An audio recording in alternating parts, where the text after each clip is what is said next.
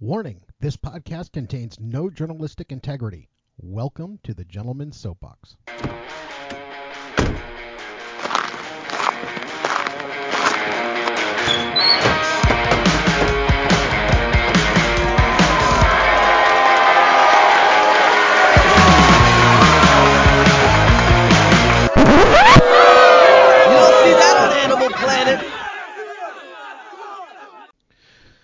So we're going to start off today with a little bit of a re-examining of last cast. Uh, I had more than one person who I think misunderstood where we were coming from on two major points. Uh, one of which I got to have a long conversation with, and the other I did not.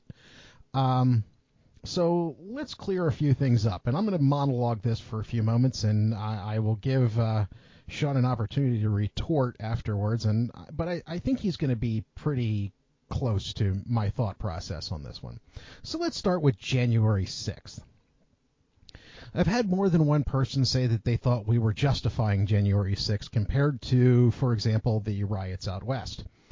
And and I am going to wholeheartedly disagree with that concept. January 6th sucked.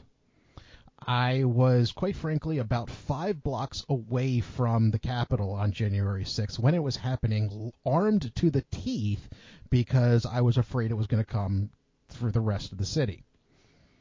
Uh, now, I will admit that those who were with me at the time would report that I had on my laptop a split screen of both CNN and Fox News, and I was laughing my brains out. Now, I was not laughing at the riot or laughing at uh, the violence that was going on. What I was doing was laughing at the pundits on both channels who were going, How did it come to this? Well, obviously, you idiots, it came to this because you've been stirring up people's emotions for the past few years. With that said, January 6th was a terrible thing that happened.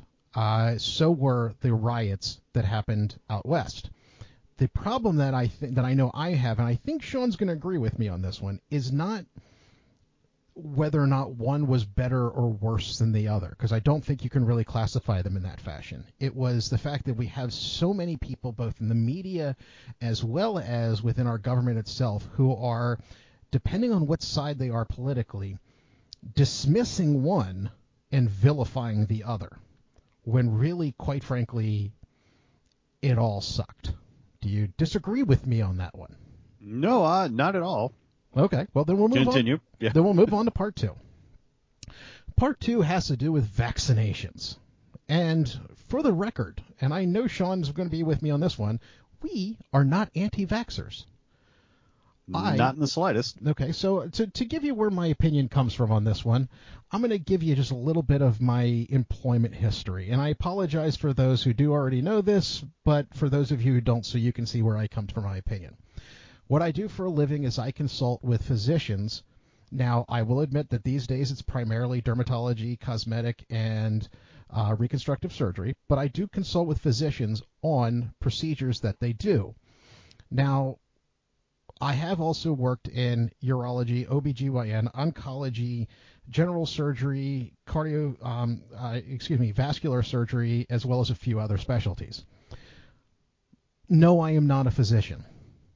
What I do for physicians is look go through the information and studies available on treatments.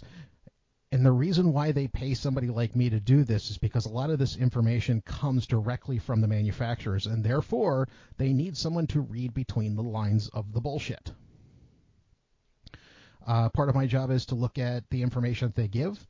Part of my job is to look at the information they give and where it came, and where and who it came from.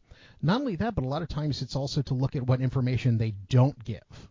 And a lot of times you can tell with these medical studies a lot of information by not only what was said, but what was not said and left out. So, I'm going to make a quick run through the whole COVID thing, including the vaccinations, on the information that I've read and where I thought processes on this so that we're clear. Now, the other part is so that we're clear is I am not under any circumstances giving you medical advice. I'm simply offering you an interpretation of the information that is available. So let's start with vaccines. every adult human being out there should get vaccinated. Are there issues with the vaccines? Yes, there is issues with every medicine medical product out there that you will use on or put in your body. There is not a perfect treatment for anything. Does it guarantee that you're not going to get the virus? No, it does not. However, it will significantly reduce the possibility of you getting the virus. It will also significantly reduce the possibility of you ending up in the hospital or dying from the virus all the numbers out there, both provided and unprovided, support that. Okay.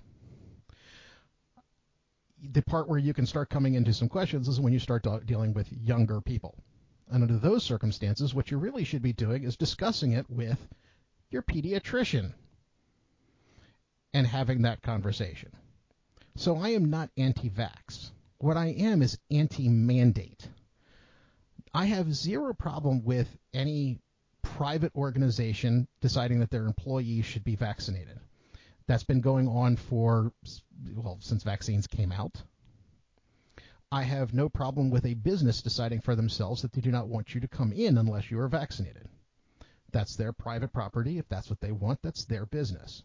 However, allowing the government to decide your medical future is an overreach without question. Then we'll throw in the whole concept of masking. Masking.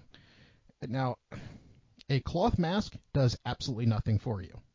Okay? Once again, if you do not believe me, read the package. A surgical mask will do only bacteria. Once again, read the package. A KN or N95 mask is if you truly, honestly, really want to be protecting yourself from the virus by wearing a mask, that is what you should should be wearing. The last thing we'll go for this is now that I've completely flubbed it up is with the variants. Okay. Delta is unfortunately still out there, and Delta is a terrible sickness. If you get Delta, the likelihood of you getting sick enough to go into the hospital is higher than you would like. However, Omicron especially if you are vaccinated, the likelihood of you going to the hospital for Omicron, or I'll rephrase, because there's a lot of people going to the hospitals with Omicron that really, quite frankly, don't need to be there. If you find yourself in the hospital with Delta, you're probably going to be very, very ill and have a very hard time with it. Omicron, quite frankly, is the flu. And the, here comes the part that I'm telling you is, as much as you will have pundits who are telling you that I am wrong, you will have someone out there who hears this who will scream that I am offering misinformation and that we should never be listened to again. Everything that I told you is confirmable out there with the information that's coming from the CDC, the FDA, and all of the other government functions out there. None of this is something that is hidden. It's just not what's being said. So that is my thought process on COVID. So I hope that makes that clear so we can move past it. Got anything else to say? well, I think the for me, I I agree with all of that. Uh, the the part that I think I violently object to uh, with or, or really resent the shit out of is when you come to the part where it does lessen the effects of and reduce your risk of hospitalization. The the vaccine does, or uh, you know the the jab, whatever you want to call it. Uh, the part that I mind is one when they force it on you by telling you it's a vaccine that will stop the transmission. It doesn't. Um, there are plenty of people out there um, that that have gotten vaccinated uh, with Pfizer, with Moderna, with you know whatever it is, and they wind up getting COVID. Now, does it reduce the hospitalization as you were saying? Yes. Yes, it does. It's been proven to do that. Does it reduce the severity? Yes, it's been proven to do that. But tell people that. Don't tell them that you know it's to stop the spread. It's not. You you've missed that wagon. But the the problem in the the the issue I have with the current administration and the way that they're playing it is they refuse to move with the data. They cannot be seen, at least admitting that they were wrong about a particular point of data with this.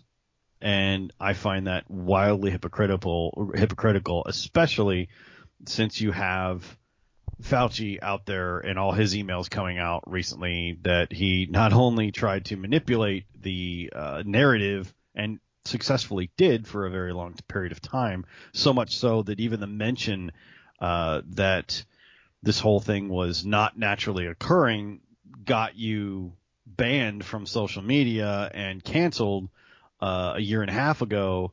Yet now, not only is it a plausible theory, it seems to be all the evidence seems to be pointing to that's exactly what happened. Well, uh, unless you're a senator saying that, in which case Fauci will just call you a moron.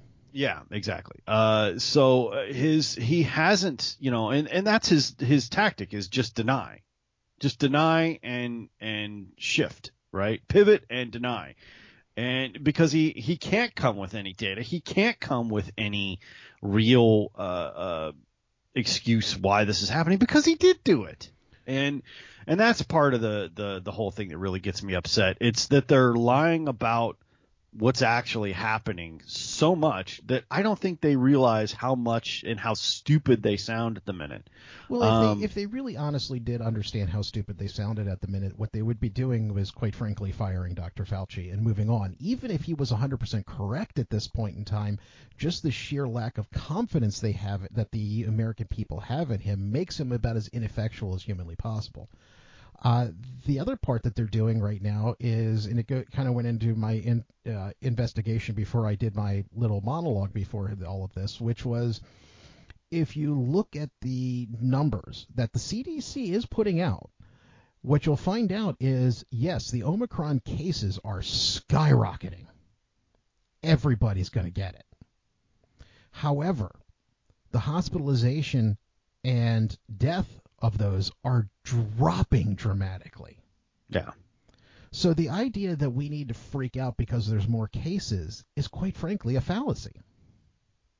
Yeah, I mean, they're they're concentrating on a very very singular data point, and that part of it is the part that I think upsets me. It's like, look, you know, let's get a whole picture of this. That way, we can better understand what we're supposed to be doing and and correctly moving forward as a society. And that's not what's happening right now. Um, I do believe that the vaccine lessens the effect and protects you in uh, uh, for hospitalization and and or at least gross hospitalization and all that. Yes, absolutely. And there are and and let's also be clear, there are side effects that some people are having with regards to the vaccine, but that happens with every medical treatment out there. Yeah, I the mean, other part uh, about it is is that once again, going with the numbers that are provided, you are much more likely to have a to be if you're unvaccinated to get COVID and have a dramatically negative outcome than you are if you are vaccinated to get a side effect from the vaccine. If you just look at the numbers, if you're an adult, you should take the vaccine. However, I also agree with you. Calling it a vaccine is uh, kind of a misnomer. It is preventative medicine, and what you're yeah, talking it's about is- preventative medicine, but a vaccine, I think, entails a very specific outcome, and that's and that's really the semantics of of why we're all getting tripped up, as far as I'm concerned. Call the thing what it is. You know, it is preventative medicine. It is an effective treatment for lessening the effects and saving lives. Do I believe that? Absolutely. And they Is- offer, quite frankly, very, very similar treatments to the vaccine to people with uh, HIV. Or not only with HIV, but people who are in relationships with people with HIV. and I uh, like call it that. You know, call it preventative medicine. Say this will lessen the effect, and you won't die. You know, like like most of the time you won't die. This will lessen the effects. If you were if you you might have had a hospital stay, this might make it so you don't have a hospital stay, and it's just a crappy flu for a couple of days or a week or whatever it is. Okay, that's worth standing in line and taking the damn shot for. I don't have a problem with that. What I have a problem with is the weaponization and the political nature of the rhetoric that goes around around it and Mr. I am science is really ruining it. You know, Mr. Science himself uh, is really ruining the credibility of not only the medical field but the uh, administration, both this and future administrations, ability to effectively manage a pandemic level crisis in uh, in effect, because the next time that goes that we go through this, we're not going to believe them because of all this shit. So to me, it's incredible. They're they're playing with the future and they're gambling with all our lives to make it look like it's somebody else's fault. And, the, and the, that's the part that and pisses me off. about it is, is let's give a cube benefits of the doubt here. Let's say that for the benefit of the doubt, and even give Fauci just a little bit of wiggle room, and say that a lot of the shit he came up with had to do with fighting against the Orange Man. Okay? The Orange Man stood up there and said so many out of whack, messed up, awful things in regards to the way he was trying desperately to communicate what was going on with COVID. That he screwed everything up, and you had this guy Fauci. Let's just say, for a moment, for argument's sake, that he was a uh, an honest player in the whole thing, and he's trying desperately to get a handle of on the Orange Man. That's a long stretch for me, but okay. Okay, but, but let's let's give him that benefit of the doubt. Once the Orange Man was gone, I think if he had taken a step back at that point in time and said, the message has been screwed up. The Orange Man did it to us. You could have even blamed it on the Orange Man. The Orange Man did it to us. The message is screwed up. Let's start over, remessage everything. And I'm saying not just saying this behind the scenes. I'm saying saying this to the American people. The message has been screwed up. Let's start from the beginning with the message and let's fight this thing and do it right. I think as, as much as there would have been Orange Man uh, fans who would have screamed and yelled and hollered, I still think that at least 75% of the of the U.S. Popul- population would have gone with him on that. Probably. Well, I mean, you've got a, a significant portion of the, the population who still refuse to believe he had any. He's as innocent as the pure driven snow. So I. But, but I, at the same time, you, you, would have gotten more people to come along, and not only that, you could have gotten the correct message out there. Versus at that point in time, what he did, what Biden did, what everybody did, was to double down on the bullshit. I am science. Yeah. Okay. Yeah. They they they had every capability at that point in time to point the finger at somebody. And the worst part of it is they didn't even have to take the blame for it. They No. had at that point in time the ability to point the finger at somebody else and say it was the orange man's fault. All of the bullshit was the orange man's fault. They could have basically been standing there with bullshit in their hands and saying it was the orange man's fault. And they could have gotten away with it. And they could have turned it around right then and there, but they doubled down on the bullshit. and continue to quite Exactly. honestly i mean it's it's so bad that the sand is kind of shifting under their feet a little bit and they refuse to admit they're even standing on sand uh there's there's a lot of of political manipulations going on right now at a a staggering level you know so high up the chain uh, that it's it's unbelievable that they're still like lying straight faced into a camera telling you and that's the part I really up that it really upsets me. It's like, look, you're busted. tell us, just tell us you're busted. You know, like we we got you, we got the emails, we we know what you did. Well, And- and, and and here comes the part where I'm starting to get a little bit frustrated. Now, I, I- I'll even do this to take us into our main topic for the day. The topic for today, and the main topic for today is money. Wonderful topic, I know. However, let's talk about Fauci and money because this is also part of the process of what the other side is rather than just glomming on to the bullshit that Fauci is actually throwing out there of trying to find other things that don't need to be found and aren't there. Okay, so let's talk about money here for a second. And I have a list. He's come done his homework. He's done his homework. He's come to the class with stuff done. Okay. A member of Congress, depending on what's where you are, whether or not you're a you know minority leader, majority leader, a speaker, or whatever, or just a basic average everyday congressman or senator, you're going to make somewhere between 174 and 230 thousand dollars a year as a congressman from the U.S. government. Okay. Mm, mhm, mhm, mhm. Okay. A Supreme Court justice makes about $250,000 a year. Once again, maybe a little bit more, a little bit less, depending on whether or not you're Chief Justice or something of that nature, but right about there. A cabinet secretary makes about $196,000 a year. Okay? The vice president of the United States makes $230,000 a year. An ambassador to to one of the you know if you're the ambassador to Ugambwe or something of that nature, you're probably not going to make this much. But if you're the ambassador to France or, or, or one of the larger, more populous countries, you're going to make about two hundred ten thousand dollars a year. Okay, the president himself makes about four hundred thousand dollars a year. Okay, Fauci's salary for 2020 was four hundred thirty-four thousand three hundred twelve dollars, which makes him the highest paid federal employee out there. Okay? Now, I may not agree with that, but I don't really uh, uh, begrudge him that because that's what salary they chose to pay him. The problem is, is that what you've got is a lot of senators out there, and we all saw it on TV. It was the guy that Fauci called a moron who wanted to freak out about where else Fauci's money is coming from. Because, you know, he is supposedly about a has about a value of about ten million dollars. And they did get his uh, financial records. And as much as they wanted to talk about how hard it was to get his financial records, they said all they had to do was ask for it. And they had to do more than ask for it.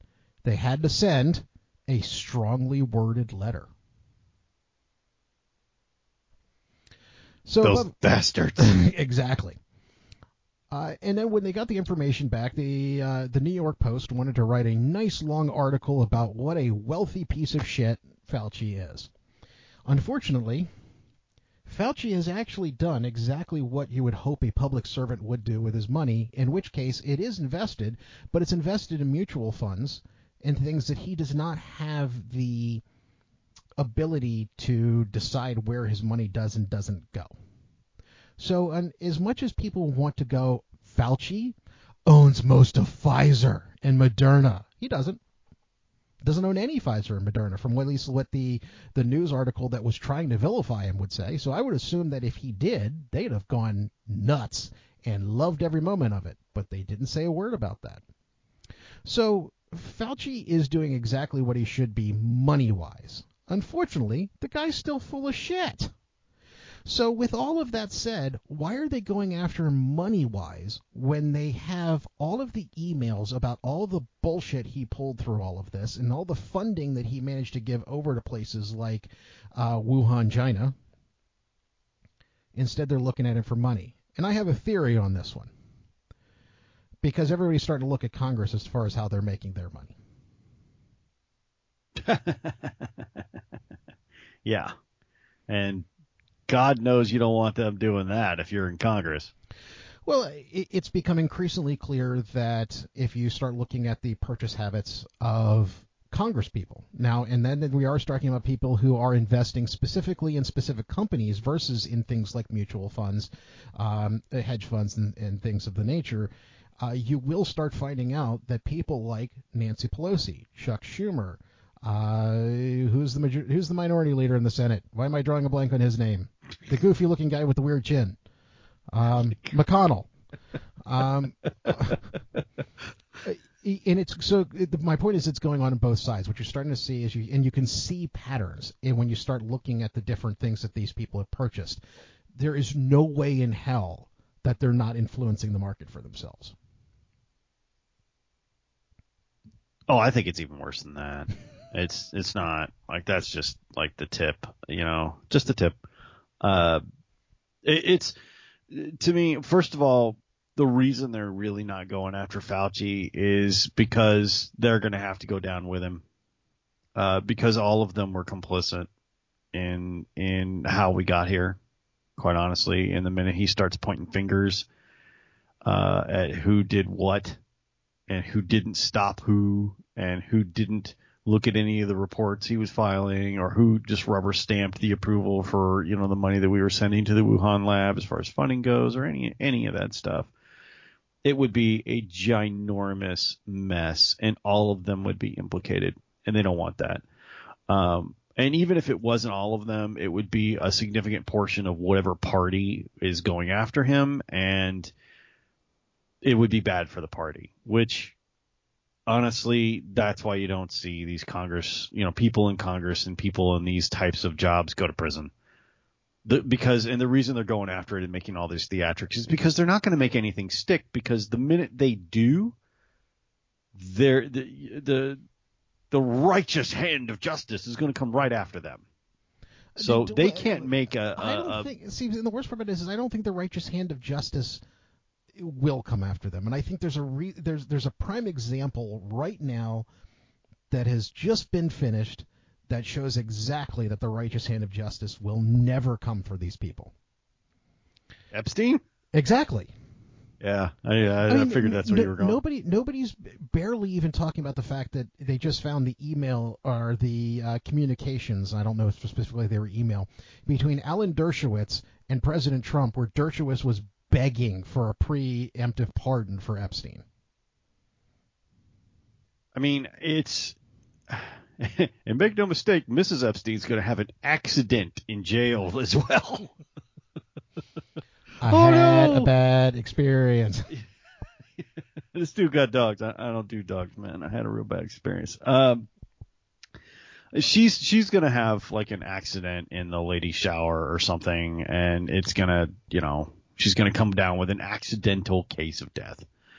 Um, it that's that's the way a consp- that's the way a conspiracy works. Still got the shovel. Still got the shovel. I mean, that's that's really what you're looking at here. I mean, it would implicate so many people, so many powerful people that you can't let her live. She'll get a year, 18 months maybe, and she'll just quietly die. No one will cover it. Um, that's that's pretty much what they'll they'll they'll shut her up until then, and then they'll quietly figure out how to get rid of her. Um, And, and Hillary will be off in the court, off in the corner, going, "Who me?" Oh, what President Clinton? Yeah, she'll be right back there because already she's already pushing towards towards the hill again. Again, fourth time's the charm, I'm sure, but she's already pushing um because she realizes Biden's a weak presidency. So I, I don't know how the hell they're going to get around Kamala Harris because you know you don't you don't rip the first black female vice president out of office without offering her something. But Hillary's already poised to run. This this is this is business as usual for these guys. They make a big song and dance. Nothing really happens. No one gets blamed. They we're the one who pays the bills and gets stuck with it as far as the consequences. And they go, "Oh, it was all their fault." And they point to some, you know, other either kind of nebulous group of people or somebody who who got caught out in the wrong place and was low enough on the totem pole that they can make an example of them. That's it. That's how this works. That's how we've designed our government to get out of trouble. And that's what they're going to do. We watch. I'm now picturing Michael J. Fox, the American president, going, "Hey, it's the guy in my position who ends up doing a year in uh, Danbury State Federal Prison." exactly. Exactly. It's like you're the designated scapegoat, Steve. you know, I mean, that's that's what happens. That's how they do these things. So, um, the reason I don't care about you know what Fauci did or, or what he didn't do or what you know how he's going to get caught is because I know he's not going to get caught. They're not going to care because they can't they can't actually start enforcing the rules for somebody when they don't enforce the rules for anybody else. The only time that that happens is when the American public gets so pissed off, we're ready to burn the sandbox down, and then they'll they'll they'll find somebody, point to them, and say he did it, right? Um, you know, a famous example is the Iran Contra hearings, you know, where it's like, Who are you talking about, good old Ollie North? oh, Uncle Ollie, man, he was. you, you're like, really? This is th- this is who you're offering up? Okay, sure. Um, They didn't even go for a general, a lieutenant No. colonel. Lieutenant Colonel. It's like, really? This this was this is Satan? Is it? This this is the guy. Okay, sure. Um, had operational command over how much? Like, what? Okay. Um, They they do this. I this is this is how our government works now. This is how we've trained them that we will find it acceptable. This is this is what they've come to the conclusion to, and uh, apparently they're correct because they they do it all the time and they get away with it. Well, I mean, not only Um, that, you've actually got people left over from the uh, the Nixon administration looking around, going, "Shit, what we did was tame compared to this." Yeah, exactly. They did it in front of the public and then said, "You didn't say anything. you did that." No, I didn't. well, we all saw you. Uh, you you're you're misrepresenting the fact. That's misinformation. What? I literally saw you. Nah, you you know what you think you Not- saw. And not only is it misinformation, but we're now going to take away every place that you might actually have in which that you can say it. Exactly, because that is my personal truth. and they get away with that shit. So I I have zero faith in the American uh, uh, legislative and executive systems. Like none. Absolutely none. Um they're they are as corrupt as they are moronic. Well, speaking about the legislative systems, in keeping with our conversation at the moment with regards to COVID, uh, did you hear the uh, Supreme Court responses to the vaccine mandates? Oh, I did indeed. Okay, so it's really kind of interesting that the Supreme Court, the place that they said was going to go, oh my God, the conservatives on the Supreme Court are going to ruin democracy, have actually done exactly what the Constitution says, which said, we're not even saying whether or not the vaccine mandates are constitutional. What we're saying is, this is you're setting this up as though it's a law, and it should come from Congress Right. oh my God, they're destroying the fabric of our nation. How?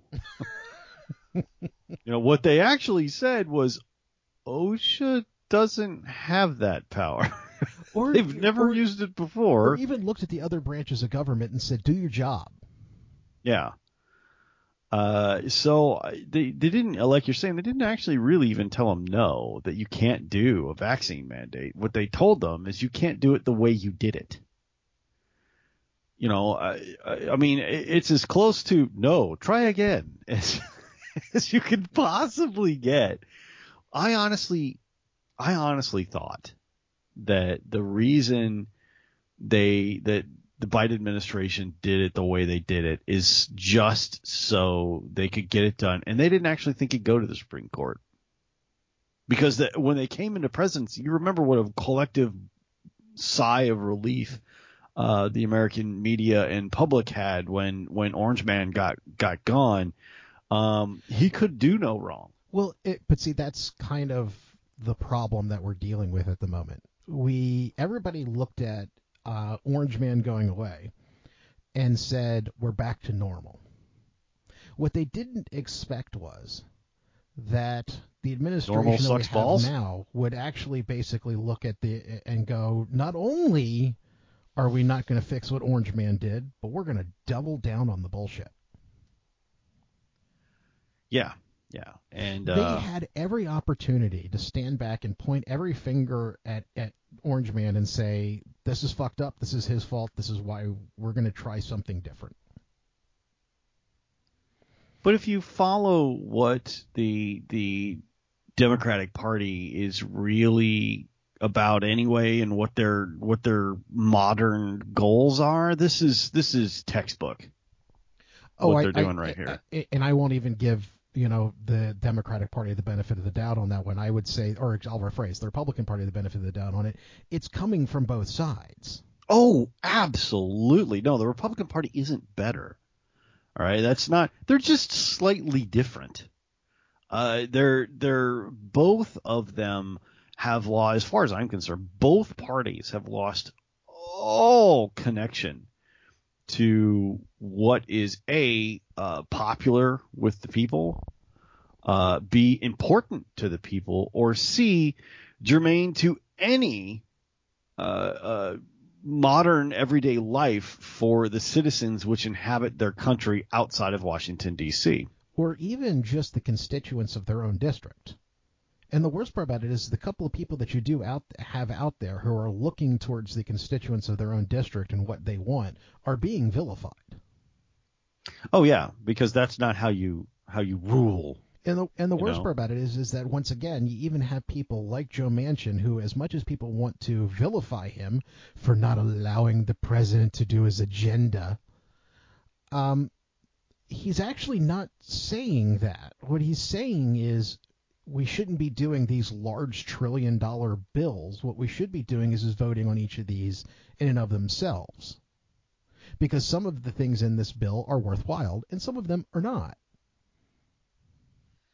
what's what's hysterical to me is they took easy wins, easy wins, right? Uh, that they could have, that the Democratic Party could have had and could have taken, and and just notched under their belt, right? Ta Uh, take for example the the fifteen dollar minimum wage. That would have passed in a landslide if they had just done that bill on its own. Yeah, they'd have been fine. Uh, the continuation of the tax credit, even though I didn't get it, uh, largely popular. Okay, largely popular with with the majority of Americans. Even I, who did not qualify for it, say, uh, yeah, it's important to a lot of people, and it would help a lot of of parents struggling to get things going and get things headed in the right direction. Uh, because generally speaking, the American economic system doesn't give a crap about parents, right? And and and child support and all that, um, or or the supporting of an American family, um, would have passed in a landslide, but absolutely fine.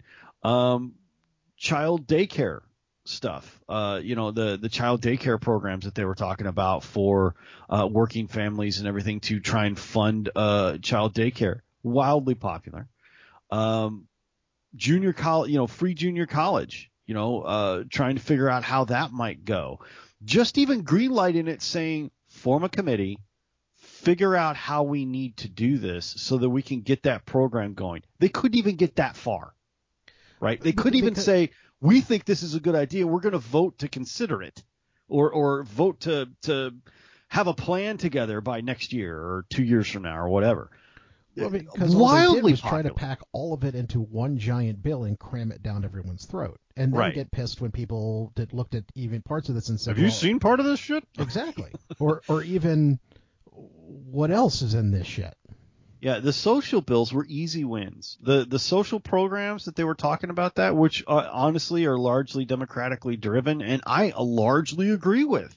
I think all of those things would have been fantastic additions to the American economy and helped uh, people and families kind of get their feet under them when you know, especially new kids, and it hits all the high points, right? New kids starting out, trying to go to school, trying to figure out what the hell's going on in a, in a landscape, and put junior college and and technical schools or or vocational schools in there and say, look, you want to be trained to be a plumber?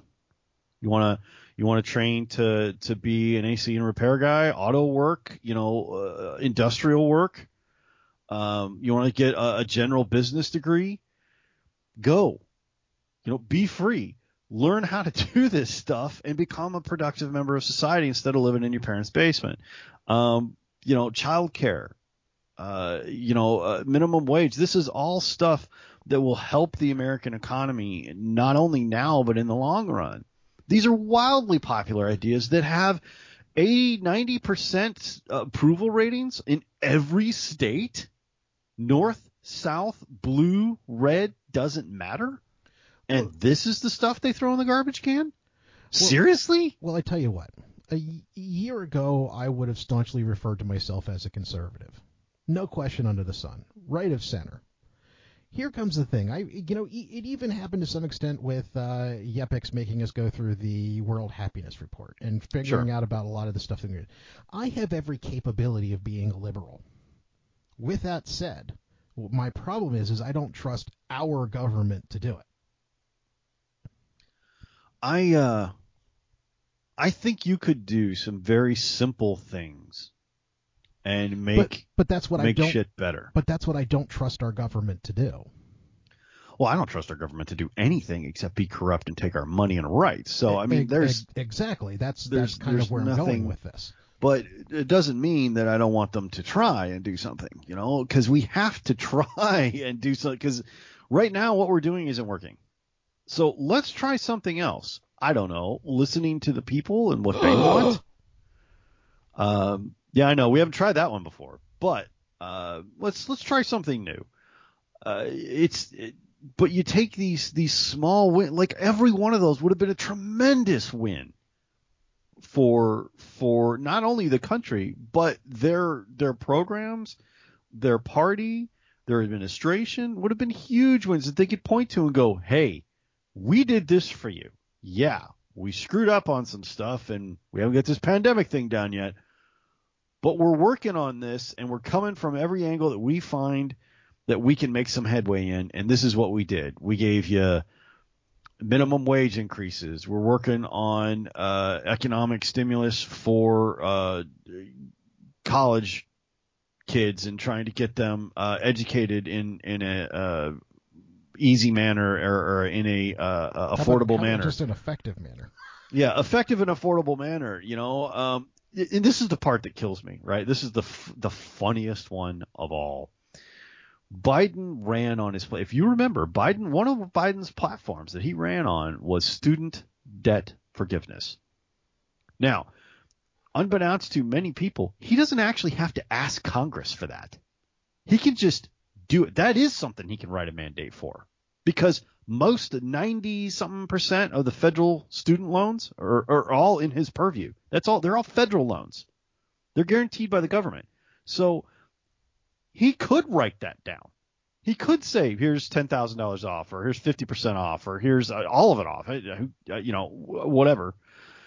That is within his purview. He can write that check. So just sign it today. Bang. Here it is. 10,000, 15,000 down on your student debt. This much percentage down on your student debt. That is totally within the president's purview. And he backed off of it. And he restarted the student debt program. Orange Man stopped it and he restarted it. So I I mean like what are you doing? Like that was your platform. You've just tossed the progressives in the garbage. You know, you you tossed all the. I mean, forget the liberals. You you tossed the progressive. That was your platform. Those were your your people. You just threw them in the garbage, man. So I I don't know what they're thinking. I, I don't really know if don't. they are. I, well, clearly something's going on. Um, it's like they're doing everything in their power to pave the way for the Republicans next I, time. I'll take that in a different fashion. What I think they're doing is is just writing all this shit off and saying, okay, at the moment we're fucked. Uh, let's look to the future. Let's start giving Pete Buttigieg as much money as we can and pretending like we're not. You and, and of all the people they could have picked, you picked Pete. I mean, seriously? The amount of dark money that he is getting at the moment is staggering. Oh, I know. I've I've heard all about it. You know, uh, many of the the uh, uh, outlets that I've I've been are just like, why him? Like, what do they think he's going to do? Is he going to run against the sitting president? And I, and then I, Hillary Pete. Oh man, and you know, and and Hillary, Darth Hillary has been around in in American politics for so long that she's almost and and she's evil. Let's just be clear, okay? She she is a a Sith Lord, okay? She's not even a Sith witch. She's a Sith Lord. She has been around so long and screwing people over so many times that she's almost become respectable now. I mean, they they look at her and go, "That's how that's how you do it right there." That's style. Well, and it, and it's and it's really kind of funny that as many people around her who have died who had anything bad to say about her.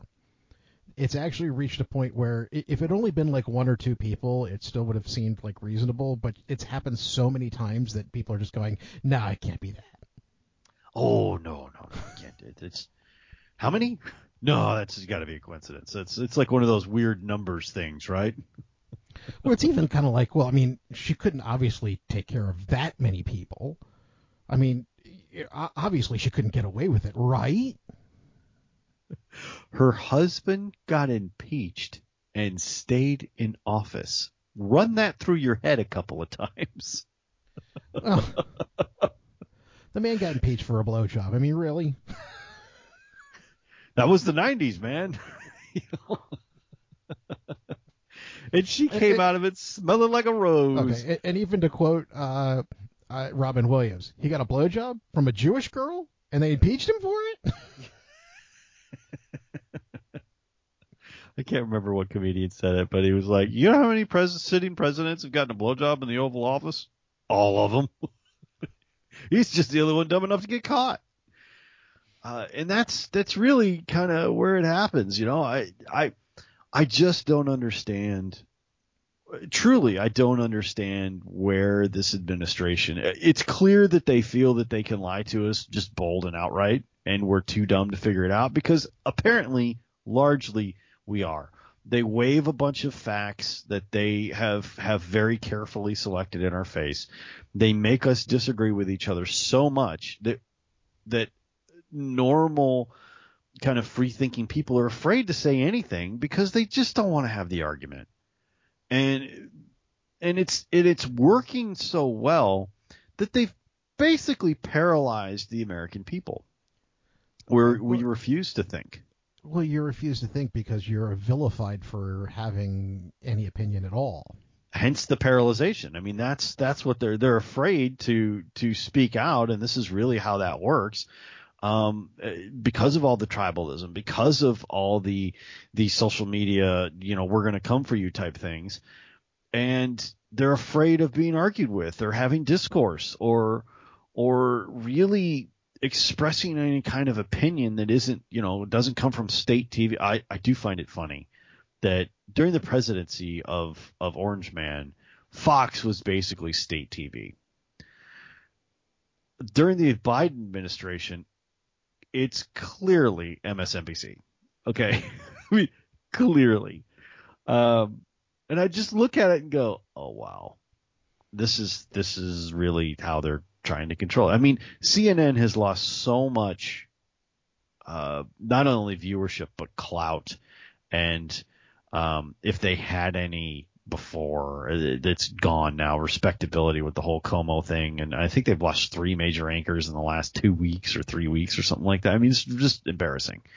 Uh, and they've lost. Uh, I saw something the other day that said they lost 90% of the 24 through 35 age bracket. Well, yeah, they're all watching MSNBC.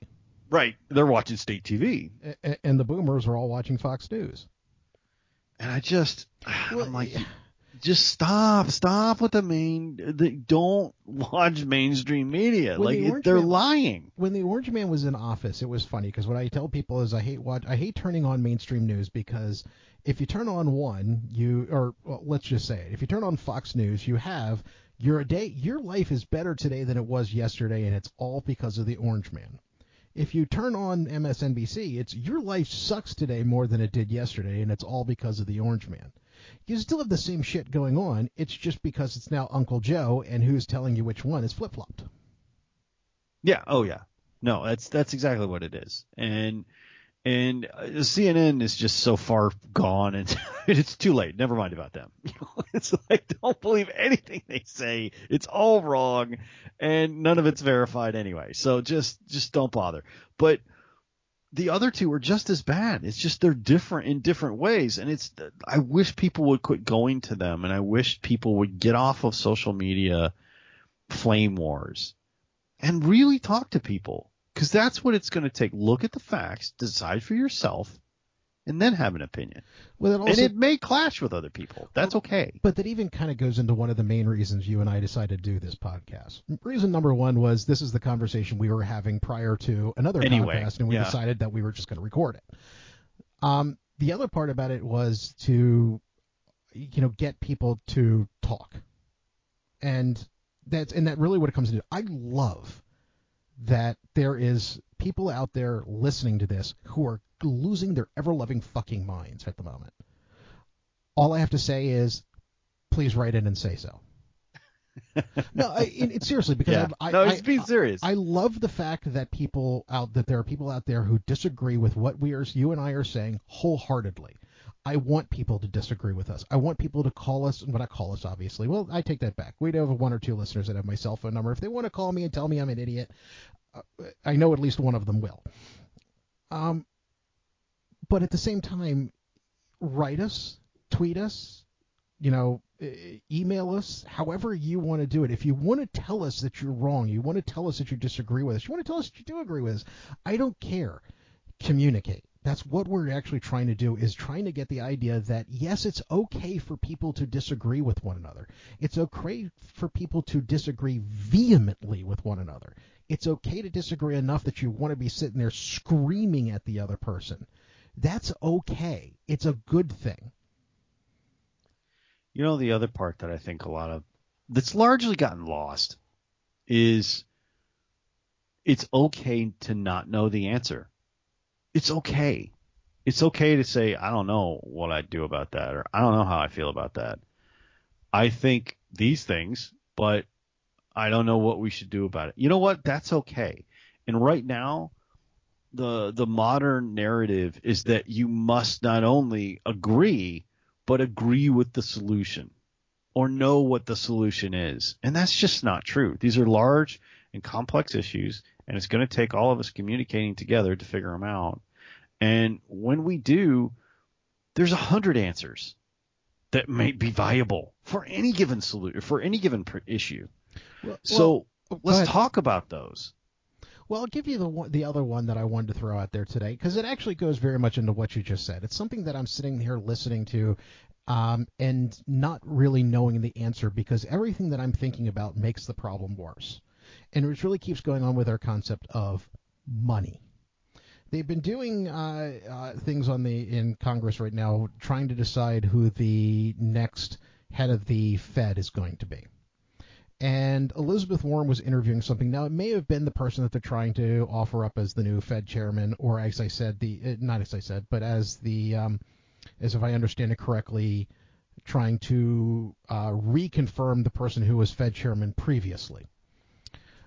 And I don't know if she was interviewing him or somebody else, but the question that came up was, was I found very, very interesting because it led me down a thought rabbit hole. And what she was trying to do was to get whoever she was interviewing to agree to the fact that the only reason we have inflation right now is because of large monopoly companies realizing that they can charge whatever the hell they want for things and therefore jacking up prices.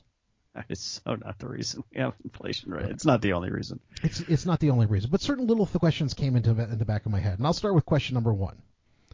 Okay, let's say that she's correct, that large, evil, monopolistic corporations are jacking up prices.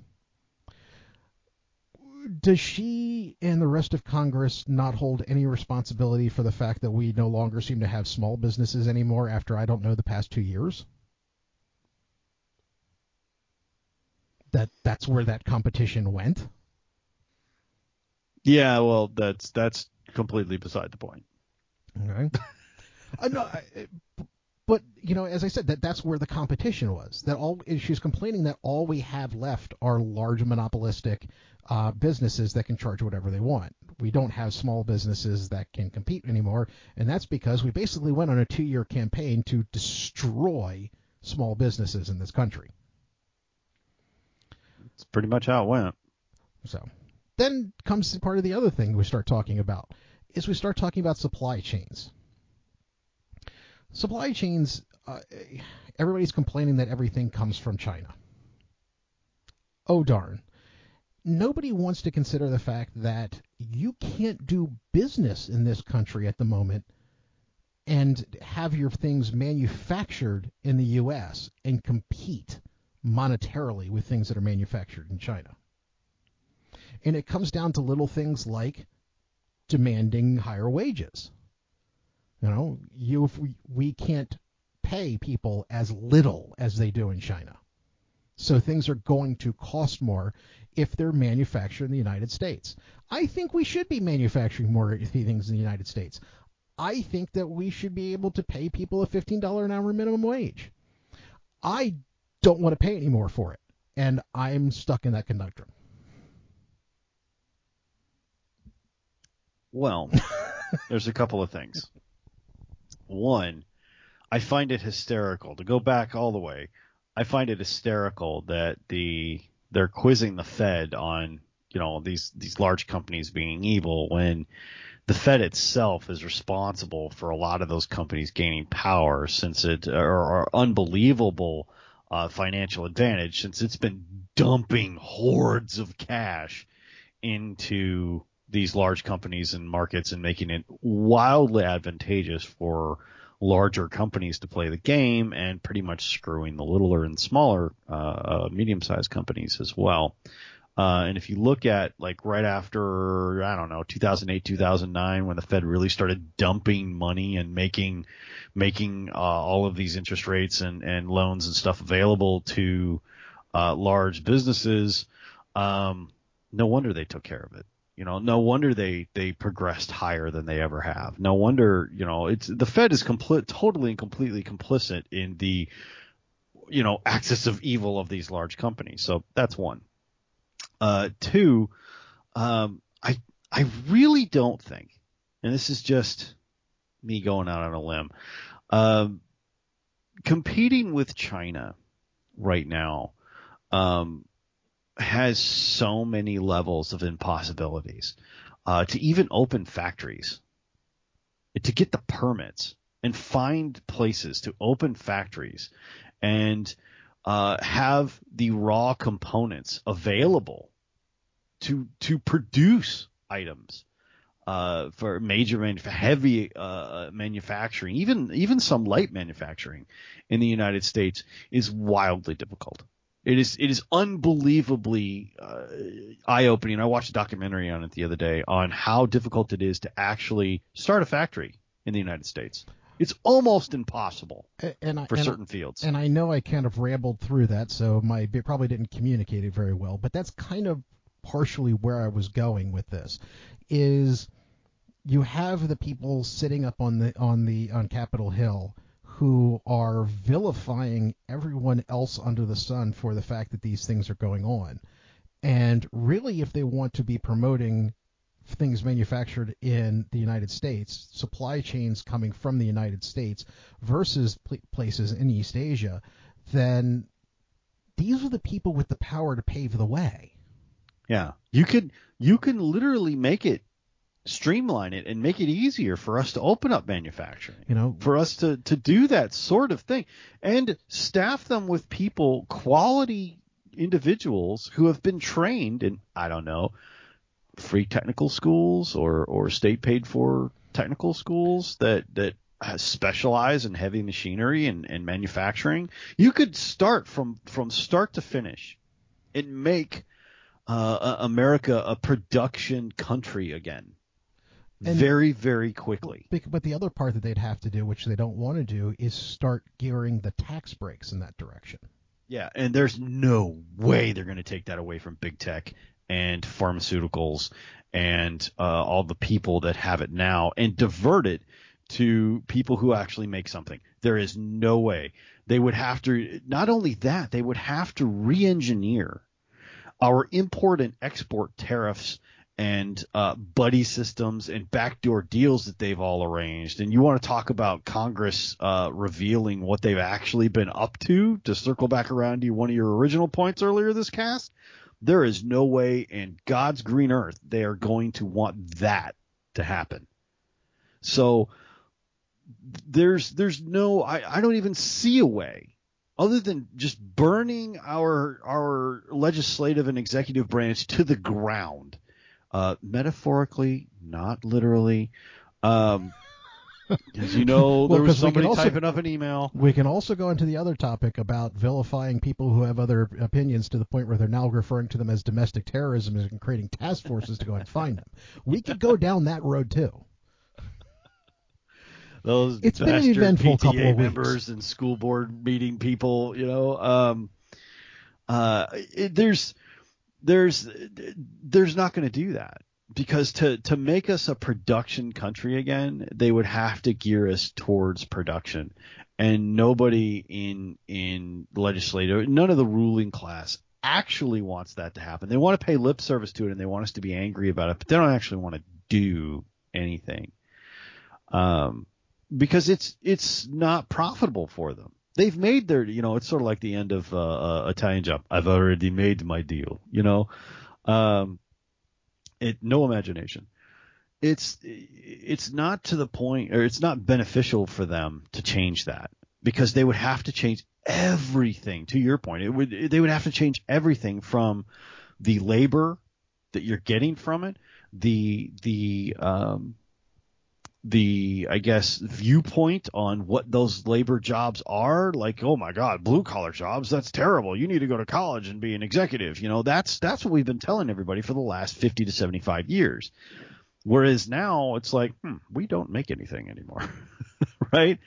Um, that would have to be reclassified, and we have to look at that as a different type of thing. We would have to reclassify American factories and heavy industry uh, we would have to restructure the tax break. We would have to restructure the pay scale. We would have to restructure where it goes. I mean, is the are these export goods that we're making? Are they import goods?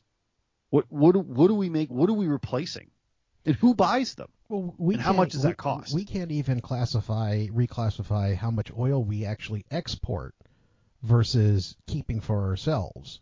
Oh yeah, gas, gas was shooting up to four or five dollars a gallon in some places before uh, Uncle Joe even said, "You know what? We have a reserve. We should do that." And as soon as it went down a penny, he declared victory and moved on. So, I, I you know, it's it's not a a a, a tangible thing that they could go and say, or, or a realistic thing that they could go and say, "Yeah, this will work." Because they'd have to they'd have to reorganize it on such a huge level. Build back better should have been wild. Should have been wildly different. I'm not saying that we don't need roads and streets and and and all that stuff, but you're not even addressing the problem. It's sort of like uh, in Moneyball. Yeah, what's the problem? Well, the problem is we're trying to know What's the problem? There's there's rich teams and poor pe- teams, 50 feet of crap, and then there's us, right? That's that's kind of where we're at. Like he's he's trying to prepare for the all these electric cars. We couldn't even pl- even if he had the charging stations in most states across the country, if everyone plugged in their fucking car at night, the power grid would go down. We don't even have enough power to supply electric cars with viable transportation right now, much less in 2025 or whatever the hell it or 2035 or whatever it's supposed to be, they're stopped. To, they're supposed to stop making ICE cars, uh, internal combustion engine cars, and and go towards hybrid and electric only. We don't have the infrastructure for that. We don't even have the power grid for that. Hell, you don't making- have the power grid for everybody to turn their heat on in, in Dallas. Yeah, in Texas, when it gets cold outside, we're in the 18th century, folks. it's no heat, no light, no motor cars. Okay, it's Gilligan's Island up in this bitch when it when it gets cold in Texas. Okay, um, I I we, we don't have we don't have giant swaths of the this this whole plan figured out.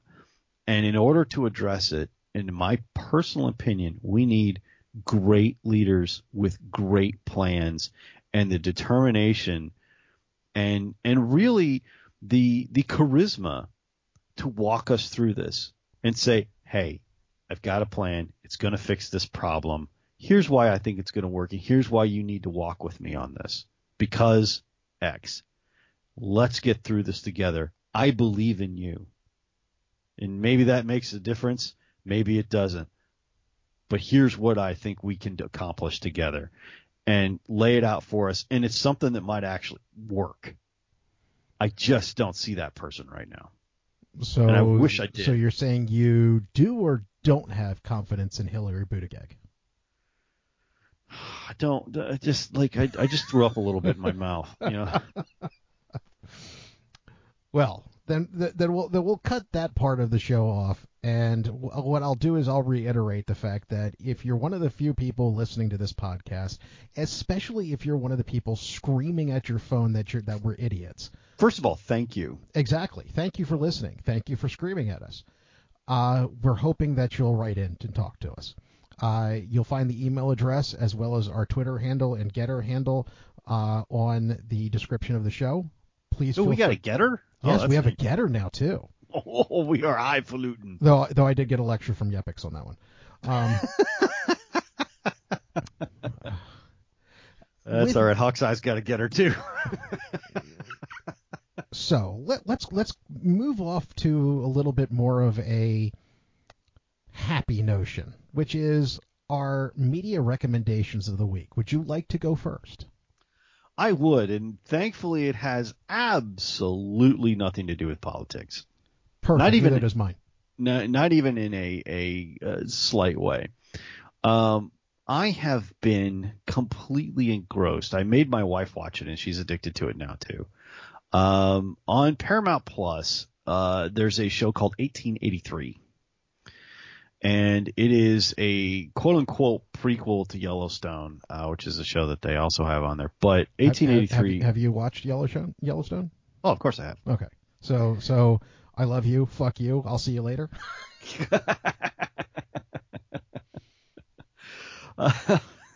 That's pretty accurate. Um, the 1883 is fantastic. It is uh, uh, really, I, and it's funny that two people can watch it and get so many different things out of it. Shannon watches it and she's just enthralled with the idea of the American West, and the uh, it's about a group of German immigrants uh, led by some Americans, pioneers, moving west from Fort Worth to Oregon, and uh, in, of course, 1883.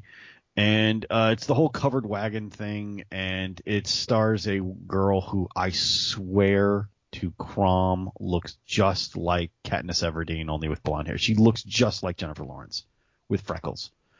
Um, a young, younger Jennifer Lawrence. She is, uh, I swear she does. Anyway, um, it is brutal and honest and just a fantastic picture of what it was must have actually been like to migrate from what is semi tamed Hell's Half Acre is the what used to what Fort Worth which is I don't know 45 minutes south of me um actually was called. It was called Hell's Half Acre.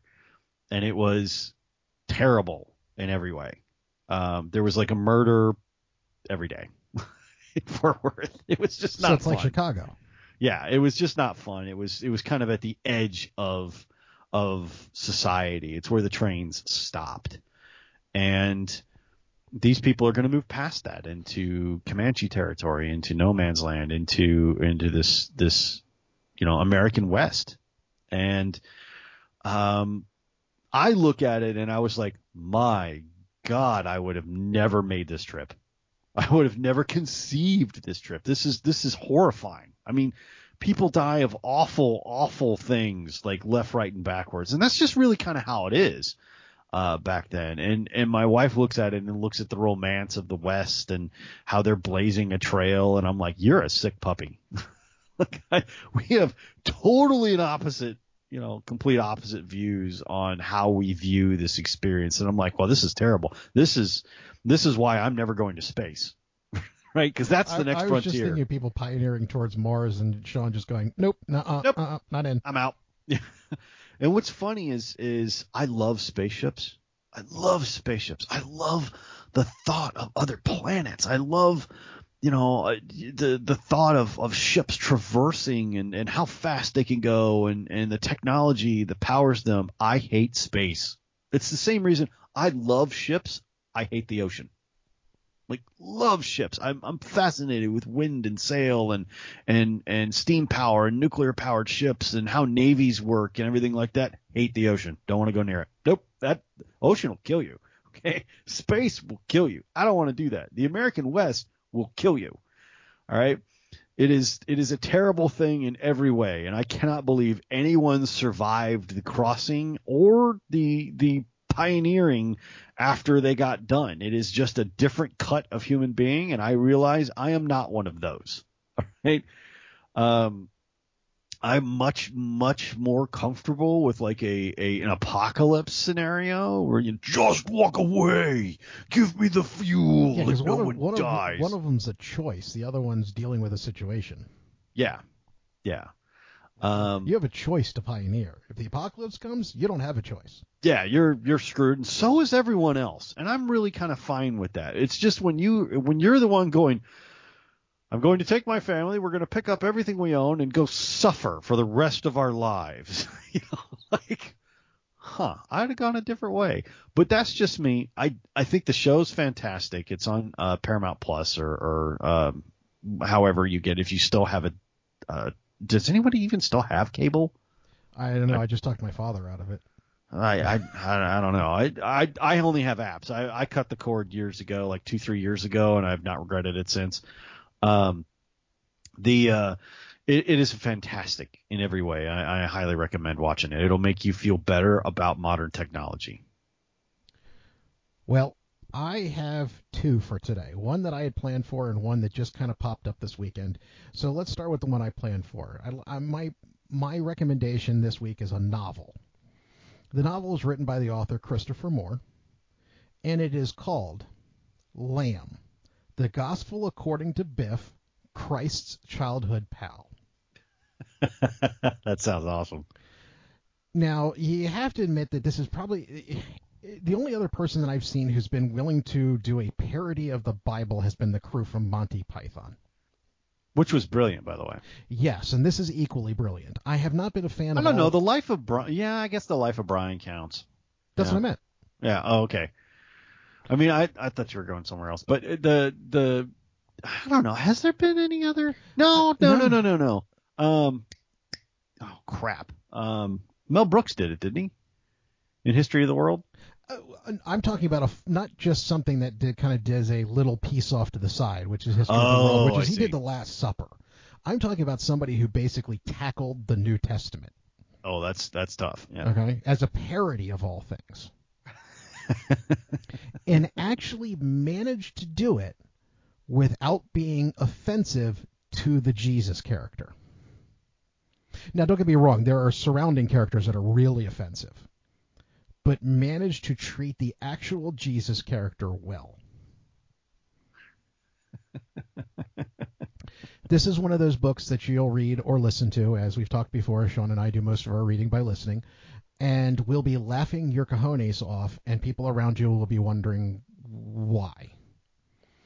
And you won't be able to explain it to them because if you haven't read the entire story, they're going to think, oh my God, this dickhead's being funny about religion, and no. okay. He did. He also did. Um. Oh crap. He also Uh, wrote a book called Fool, which was a parody of King Lear. Yeah. He also did Shakespeare for Squirrels, if I'm not mistaken. Uh, that part I don't think I, I don't think I've read. Yeah, that one. I think that one's a newer one, but I know he did uh, Serpent of Venice and Serpent of, well, Serpent of Venice is a is the sequel to Fool, yeah, yeah. I think I think Shakespeare for Squirrels is also in and, there. and I think that's the sequel to Serpent of Venice. Yeah, Okay. Uh, Fool is also a stunningly wonderful story. Uh, I have not been a fan of most of his other books. With that said, those two are absolute genius, and I highly recommend them. Even if you are a religious person, I promise you, you will find enjoyment out of Lamb. It is a wonderful story. you didn't like Bite Me? Uh, I liked Bite Me, uh, and I liked Bloodsucking Fiends, which was the one that came before that. After that, it really dropped off. See, I just I somebody given me Bite Me, and I was like, Yeah, well, I mean, the, the quote I'll give from Bite Me that I'm sure you absolutely loved that at the same time will make no meaning, have no meaning to anybody out of context was, haven't you ever wanted to fuck a Smurf? I knew that's the one you were gonna pick. How did I know that's the one you were gonna pick? yeah, I mean, I, I just I, it was it was good, but yeah, he does he does some good stuff. But I didn't I I don't think I've read this one. In Uh, fact, I, know I haven't. Th- this was the first one I've read. A friend of mine years ago actually gave me a copy of it that is bound like a prayer book. it's got tape and shit all over it. No, I mean it's you know you know, you know that that when you go to church how the prayer books have that certain cover to them. Oh no, I was thinking you were thinking like the dilapidated prayer books because nobody freaking No, replaces them. because you, you, get the same thing in synagogue as you do in uh, uh, in church. You get the, the, the prayer books, and they have that certain type of binding cover Oh, yeah. to them. Well, Mhm. this is Oh, a yeah. copy of Lamb that is bound in that fashion. so awesome. I cannot recommend this story to you more. I unfortunately can't give you any details of the story without spoiling how it goes. Please take the opportunity to read it. The other thing that I'm going to throw out there is something that popped up today that I'm going to throw to Sean because I know he is a fan of romantic comedy. And that is the show Wolf Like Me. Just kind of started up. It's on the Peacock network, I believe. And it is it's with Josh Gad and oh, I'm drawing a blank on her name. The red-haired girl from uh, Wedding Crashers. The one that went after. Vince Vaughn. Mm, I do not. You're faster at, at internet searches than I am. Come on, Ilsa Sean. Fisher. Isla Fisher. Yes. There you go. Uh, it is absolutely an adorable show. It is funny, and it has a, as far as just the whole ro- romantic comedy, always having to have a twist as to what keeps people apart. This one's pretty good. You know, I don't have Peacock, but I did hear about this one, and I, you're not the first person to recommend it. Mostly because Isla Fisher is absolutely adorable. Uh, you know, Josh Gad is, is adorable too. I mean, let, let's just be honest. He's pretty funny. Josh Gad trying to play a serious yet loving, lovable single father works. I uh, I I might have to check that out. That one's because you know I like the the romantic comedies and stuff. It which doesn't sound like I should, but I do. I love and, romantic. and this one has a twist that I think you will appreciate. I just rewatched the entire thing of iZombie here recently during the pandemic and everything. I loved that show. It was so great. I actually, I, I and I the the the young lady who played the main character in that one, I miss her. She's a wonderful actress. She was she was actually really good. I mean, uh, it was uh, I think it was um, Rose Mc, McIver. I think. That's her. Yep. Uh, Yeah, I'm pretty sure that was her name. Anyway, she is amazing in that show, and I was uh, and I loved the pale kind of emo goth makeup that she they she wound up wearing because she was a zombie. It was so freaking good. Um, it's just uh, it's just amazing. Um, just a fun, just a fun show. Not really serious or not, you know, it's not going to change your life or anything like that. But they had like I don't know, five seasons of it. I think. I mean, it was ridiculous. Um, it it was really it was one of those CW shows where it's just like popcorn. You just, you Oh you yeah, just no, eat it. Goofy as all hell. Oh yeah. But uh, I will check out Wolf Like Me. That is uh, that that has now made the list. Anything else for uh, this week? Um, d- uh, don't bother with the Eternals. It's it's not like we're it's it's a movie. Um, you're not you're not gonna care. Uh, yeah, if you're looking for something that had some sort of uh, impact on the MCU, this wasn't it. No, no. It's uh, I don't feel I wasted my two and a half hours, but uh, I did- I don't feel like I gained anything there either. It's not, you know, like. Mm, yeah, you could probably like I watched Hotel Transylvania, uh, Transformania, like Hotel Transylvania four, got more out of that than the Eternals. That's all I'm saying. I- if if if you're heartfelt into the MCU and you really really want something that has impact on the on that universe, just go watch Spider-Man. Yeah, yeah. Or if you're just in for a good time on the MCU universe, Hawkeye. Oh, absolutely. So, other than that, anything? Uh, no, I think I'm good. I've I've rambled and offended people enough today. Well, uh, and if Sean has offended you, please write us in and tell us why. Um, we really want to hear this. Better yet, write in and tell us how Sean has offended you, not if. how how Sean has offended you. Uh, thank you and have a good week.